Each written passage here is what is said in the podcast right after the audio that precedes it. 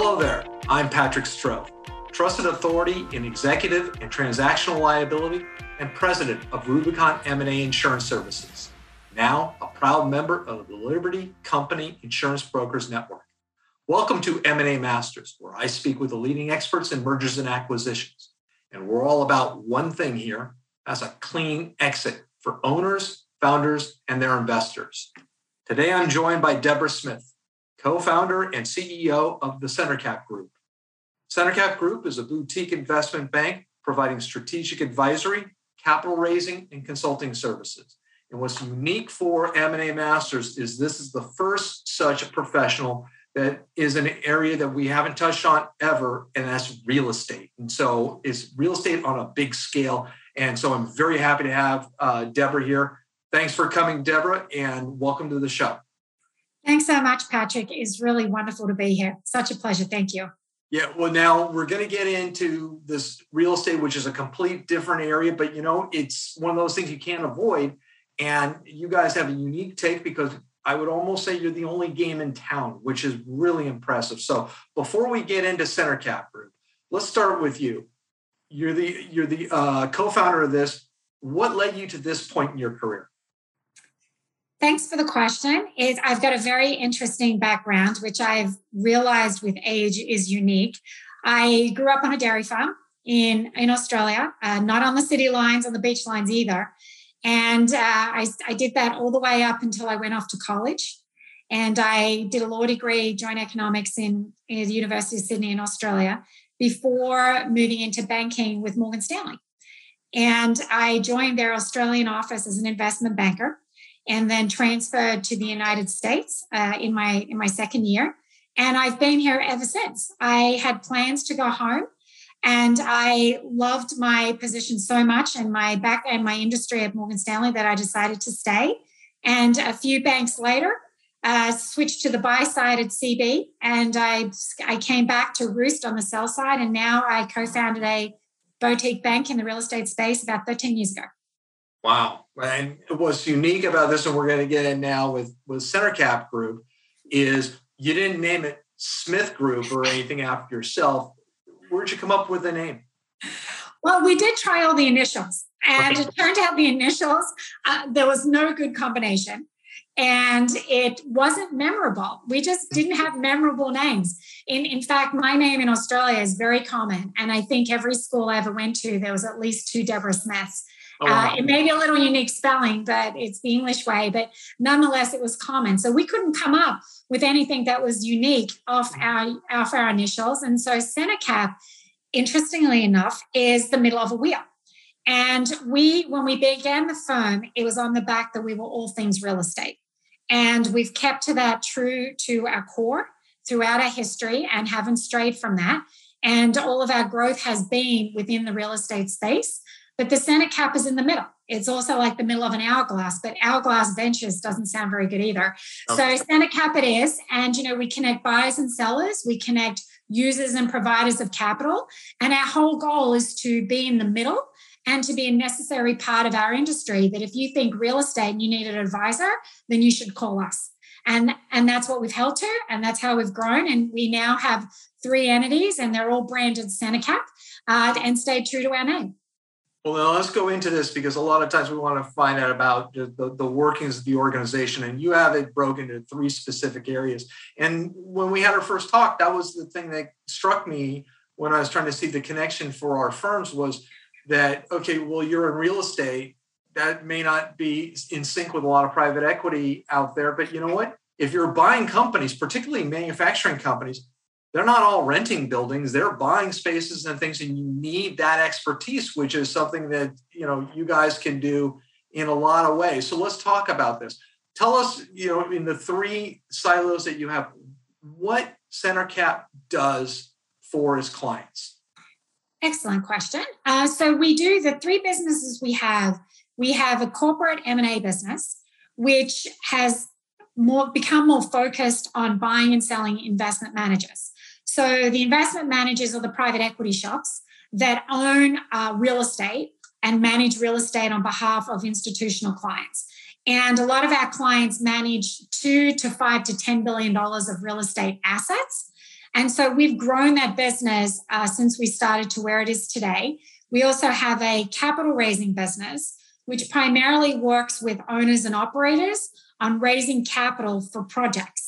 And where does that capital, capital come from? Usually comes from the private equity space, investment managers, the providers of capital. And so we have a practice there, and it tends to follow the trends in the market as to where there is interest. And, and that's one of the benefits of straddling both private equity as well as owners and operators is we know what private equity is looking for and we know what the owner operators are looking for capital for. And so we're able to marry that through our CenterCap hourglass.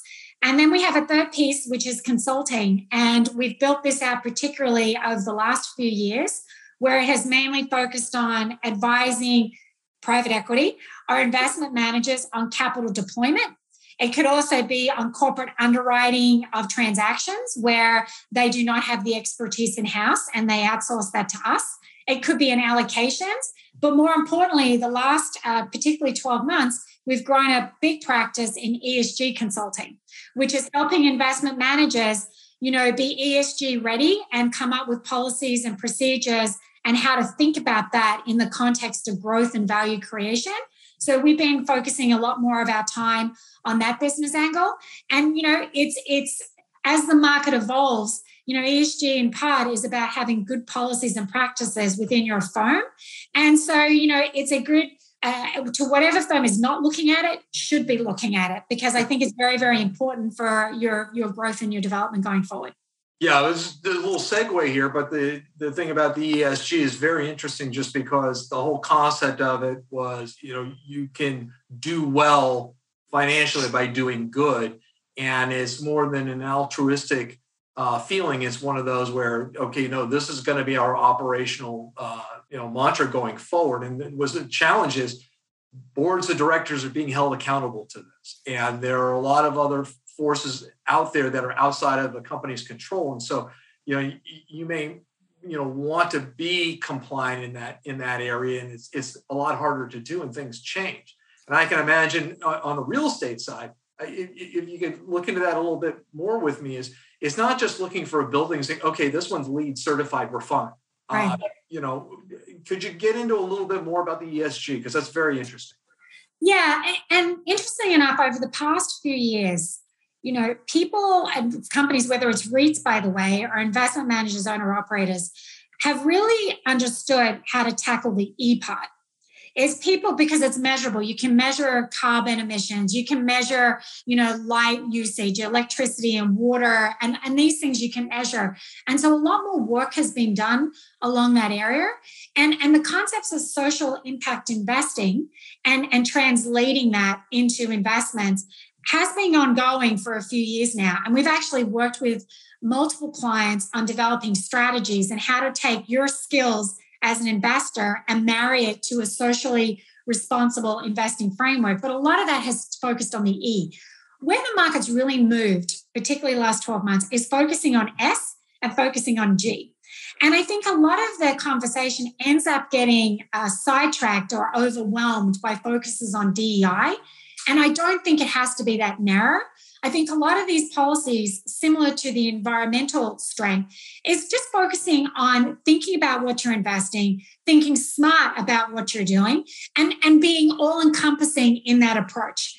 And I think, you know, it becomes down to good business practice as well. And I think that's what can be embedded in the S and the G. It's good businesses practices focusing more about what you're doing with your organization, how you can be smart and disciplined and have good policies around what you're doing that can translate from the E both into the S and into the G. And even like cybersecurity is becoming an increasing importance to governance, as it should be, yep. right? As data, um, as we've leaned more and more on electronic forms of data retention it's and and that's become in the last 10 years where you know we're a paperless office right? So as you move more in that direction the policy is now just catching up and it's being incorporated into that element as it should. And so yeah. i think that's smart uh, approach. And even as a business perspective if we didn't call it esg there are certainly many elements of it that we should all be doing as firms anyway. Yeah well as as some problems are taken care of, then these new ones and new challenges are, and you're just trying to, to stretch more. I'm curious, you know, with private equity, are you seeing more participation with private equity in real estate? Because I always looked at it as as businesses and companies and, and so forth. But you know, talk about that development. Yeah, I, I, that is absolutely the case. I, and we may have been a little late to the game here, but I feel particularly uh, where compared to a year, even versus two, um, many, many forms are focused on this, many, many forms. And, you know, we're part of various organizations uh, that where this has also become a committee topic. And you're seeing public boards are forming committees or allocating these responsibilities to committees at a board level. And on many things the, the public markets lead the private markets. And i feel like you know with the sec uh, and we're also seeing it with our regulators that are starting to entrench and, and make policies around what they want to see uh, from players that are that are fiduciaries and managing other people's money. And whether it be a REIT or an investment manager, there is some responsibility there. I, I think we're we're a lot clearer, even in real estate, that we need to have this and we need some directive, we need policies and procedures. There is so much information out there around all the different elements that it's almost hard to synthesize without having an advisor on board. And it's daunting. The task is daunting as to how you take your business and fit it within this framework. And I think where, where our expertise is, it's something we mirror on capital raising, corporate M&A, and everything else. It's finding what you're good at and finding what works for your company because there's no one size fits all.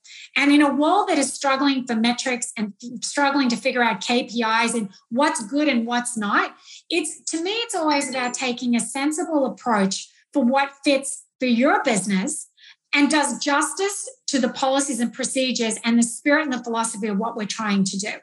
And, and if, because if you set unrealistic targets or unrealistic goals, you'll never get there, right? You have to set expectations that you can reach and feel good that you're still contributing and delivering to what the what the philosophy is behind it. I can imagine just I mean these are very big investments. And so if you're not real comfortable with it and and have somebody who can give you a real clear picture not only of just what you're getting but options uh, you know, I can just see a lot of the private equity clients out there uh, that, that we work with where they aren't involved with real estate regularly and they don't know where to turn. So I, th- I think this is why it's just valuable for organizations like yours that, you know, you're committed to this sector and you're not dabbling in this plus other other areas. Yeah, good question. I think for us, where we tend to get selected as a firm and where we tend to be very helpful is we're not just a specific ESG consultant and we don't just look at it in a vacuum all of our work whether it's capital raising corporate m&a or consulting work is in the spirit of long-term growth and as long-term value creation. And so we look at everything through that light. And for our clients it tends to be really helpful because if they're going out on the capital raising trail they want to make sure that they can present their esg strategy or their policy in within that framework and to make sure that it positions along with their other marketing collateral very positively. And so that's where we come. So we tend to layer it into the broader framework of the firm and their broader strategic objectives and where they're trying to go. And as these are coming together and more resources like yours are brought to bear, these, you know, very risky, very large deals get done faster, cleaner, happier, and all that great stuff. Um, I wanted to point the, to another area and get your opinion on is one of the things that's helped mergers and acquisitions is the ability of the insurance industry to deliver a product called reps and warranties that effectively transfers a lot of this risk away from the parties where they're not going against each other, but over to a third party, an insurance company that has deeper pockets and can go ahead and respond. And the success of rep and warranty and its effectiveness in positive impacts is just accelerating at, as time goes on and making these deals work. But you know, don't take my word for it. Deborah, good, bad, or indifferent, what's been your uh-huh. experience with rep and warranty? Love it. It's we have been recommending it for years. I remember the first time it came up, uh, no one had heard of it. And we just happened to have some excellent friends in the insurance industry who, who issue policies in this. And as a result, I couldn't agree more that it makes uh, the ability to close on M&A transaction so much easier.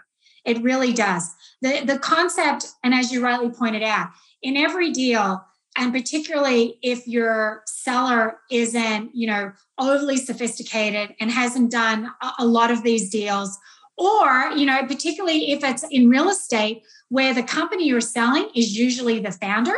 Hmm. And what happens is there's an attachment to the business, but once you get to their transaction document and there's reps and warranties in there, it's like, well, hang on, wait a second. You know, where a buyer is looking to those reps and warranties to supplement their due diligence because they can't know everything yeah. and price the deal on the basis that these things are true and then the cell looks at it and says, "Well, hang on a second. How am I supposed to know that? I, I don't know what's what's going to happen."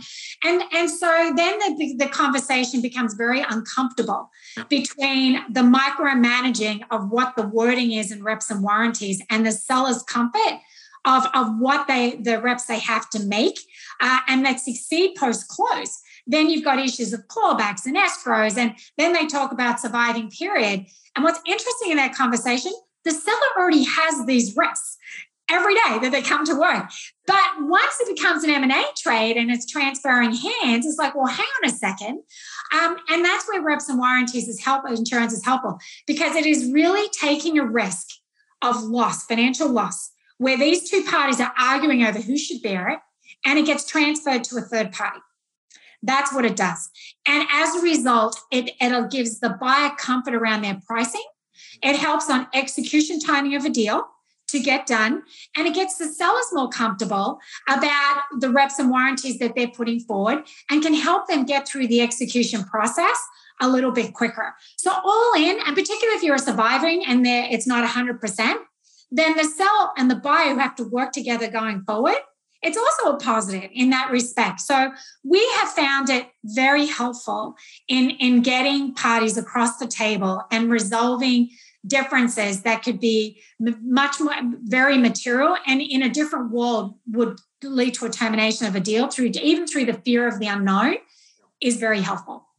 Yeah, and a lot of times the seller is not experienced in, in, in the transaction.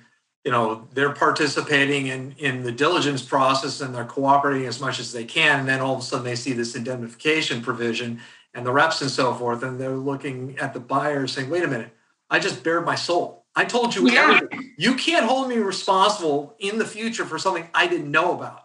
Correct. And, yeah. And an experienced buyer is going to look and say, yeah, but I'm betting tens, hundreds of millions of dollars that your memory That's is right. perfect.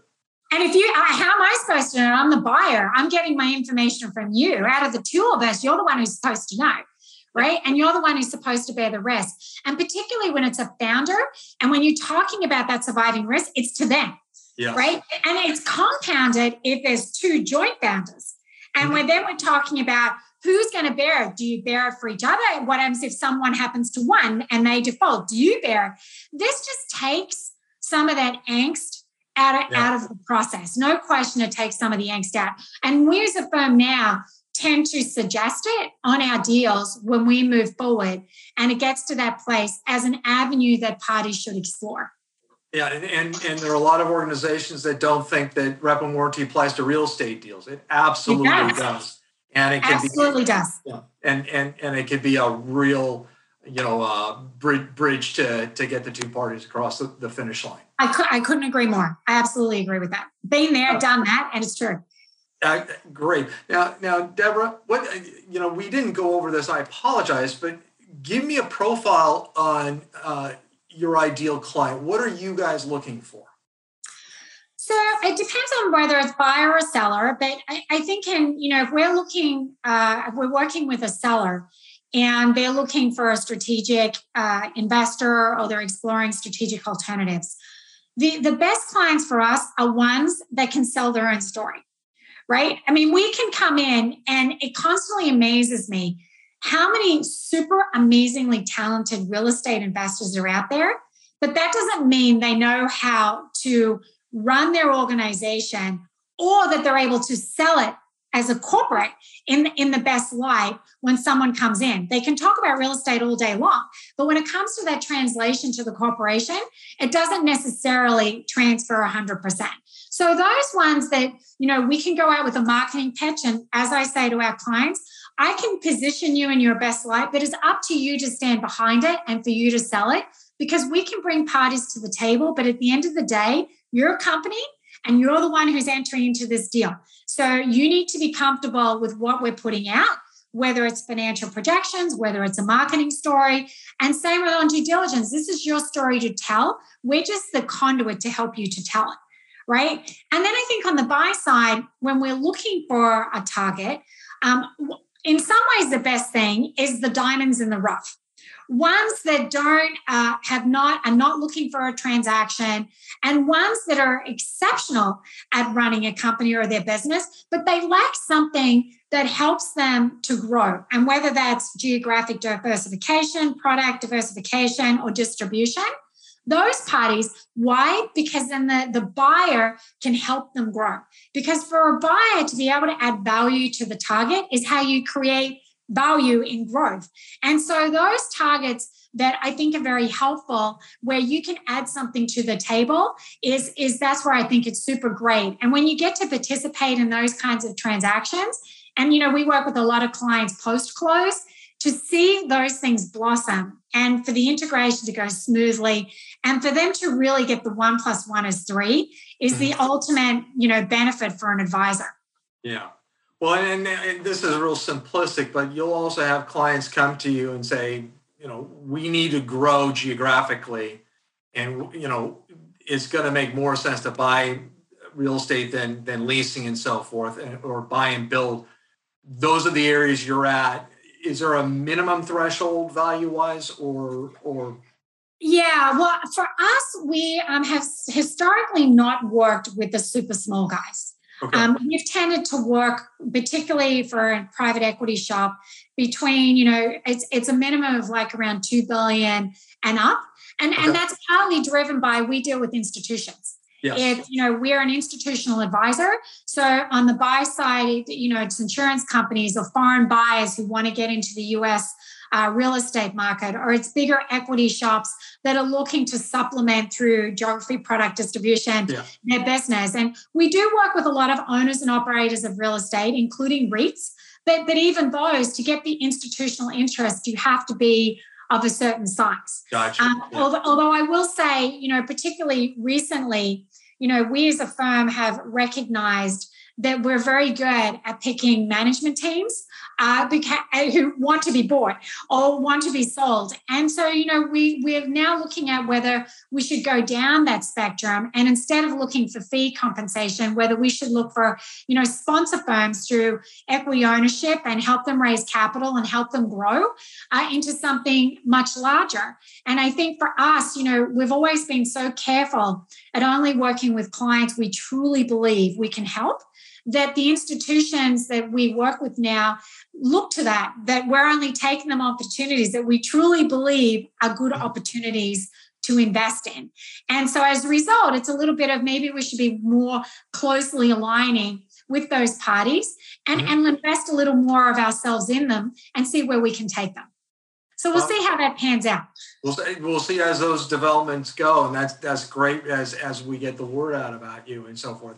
Now, I mean, it is like we blinked and 2021 was done, and we're we're almost you know to yeah. midpoint as now. I mean, it feels like yesterday. You know, with with everything flying by and everything, you know, what trends do you see for the for going forward this year? 2022 let's think about that so so far m&a wise 2022 is the same as 2021 and if people are talking about slowdowns, it hasn't come to us yet. Uh, we, we seem to have not heard, got that memo. Uh, from an M&A, M&A perspective, we're super busy. Uh, we've got a lot of trades we're hoping to get closed soon, a, a, a big pipeline of what's coming down the pike. And I would say, for the same reasons again, is that people are still focused on growing their business. And, and even with all the noise going on in the markets, they're still focused on that. Um, I think on the the the real estate side, uh, the owner operator side, that sector's gone through a lot of evolution. as as COVID has come and COVID has impacted, and whether it's industrial and multifamily and logistics and some of these spaces are besieged. There's so much opportunity. Capital's looking for it. Operators need capital. Those spaces are very fluid.